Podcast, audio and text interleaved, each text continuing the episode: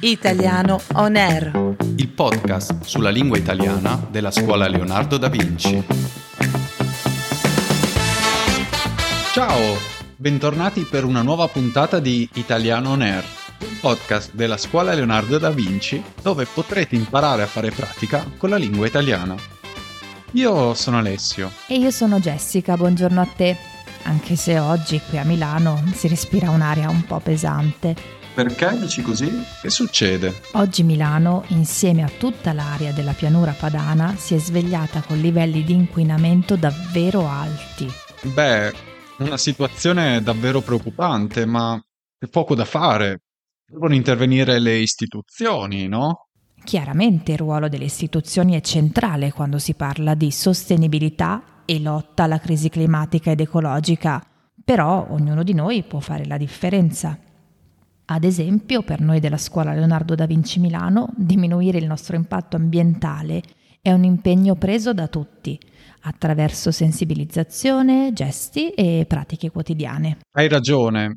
In una scuola di lingue le parole sono importanti. Quando si tratta del futuro del nostro pianeta, quello che conta sono i fatti. Esatto, ecco perché per il terzo anno consecutivo abbiamo ricevuto l'accreditamento da Green Standard Schools. Mm, interessante. E di cosa si tratta? Green Standard Schools è un'associazione mondiale e senza scopo di lucro, tra scuole di lingue impegnate nella salvaguardia dell'ambiente. Ad oggi sono accreditate 24 scuole di lingua in 10 stati diversi e noi siamo orgogliosamente una di queste. Ah, è sicuramente un'iniziativa lodevole, complimenti.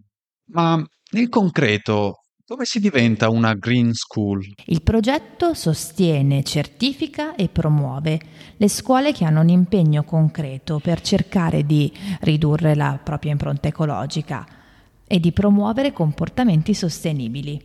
C'è un questionario da completare che include diverse sezioni. Energia, raccolta differenziata, scelta di materiali da acquistare, uso di carta, plastica e didattica. Sì, avevo letto che la scuola Leonardo di Milano è plastic free e che avete persino una foresta di alberi sul sito Freedom. Ma oltre a ridurre l'uso della carta, della plastica e lo spreco di energia, dai riscaldamenti ai condizionatori, cosa è possibile fare? È importante parlare di sostenibilità anche in classe, durante le lezioni e organizzare attività del tempo libero che abbiano un focus su questi temi.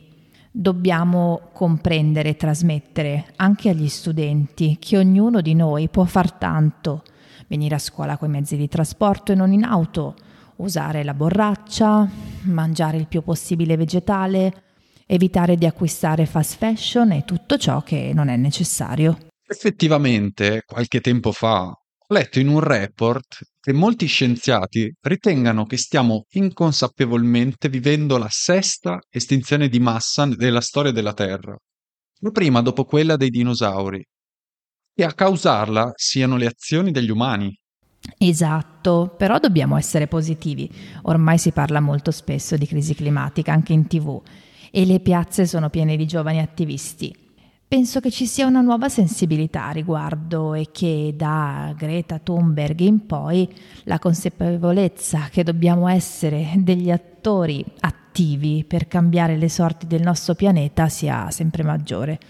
Già, grazie Jessica per questa bella riflessione e complimenti a Scuola Leonardo e alle Green Standard Schools. Vediamo alcune parole che abbiamo utilizzato oggi.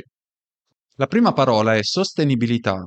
Si intende un insieme di pratiche in ambito ambientale, sociale, economico ed etico che possono portare grandi risultati e insegnano a soddisfare i propri bisogni senza compromettere nel futuro quelli altrui. La seconda parola è impronta ecologica. È un concetto piuttosto complesso. Infatti non è facile misurare l'effetto delle nostre attività sull'ambiente. Ad ogni modo, questo indicatore è particolarmente utile per sapere quali sono le decisioni giuste da prendere. È un parametro che permette di capire qual è il consumo di risorse naturali causato da ogni azione. La terza espressione è senza scopo di lucro. Un'organizzazione non a scopo di lucro detta anche organizzazione no profit, si definisce tale quando non vuole realizzare del profitto, ma reinveste interamente i suoi guadagni per i propri scopi organizzativi. E anche per oggi siamo arrivati alla fine del nostro episodio. Ti diamo appuntamento alla prossima puntata di Italiano On Air, il podcast della lingua italiana della Scuola Leonardo da Vinci. Grazie a tutti e a presto.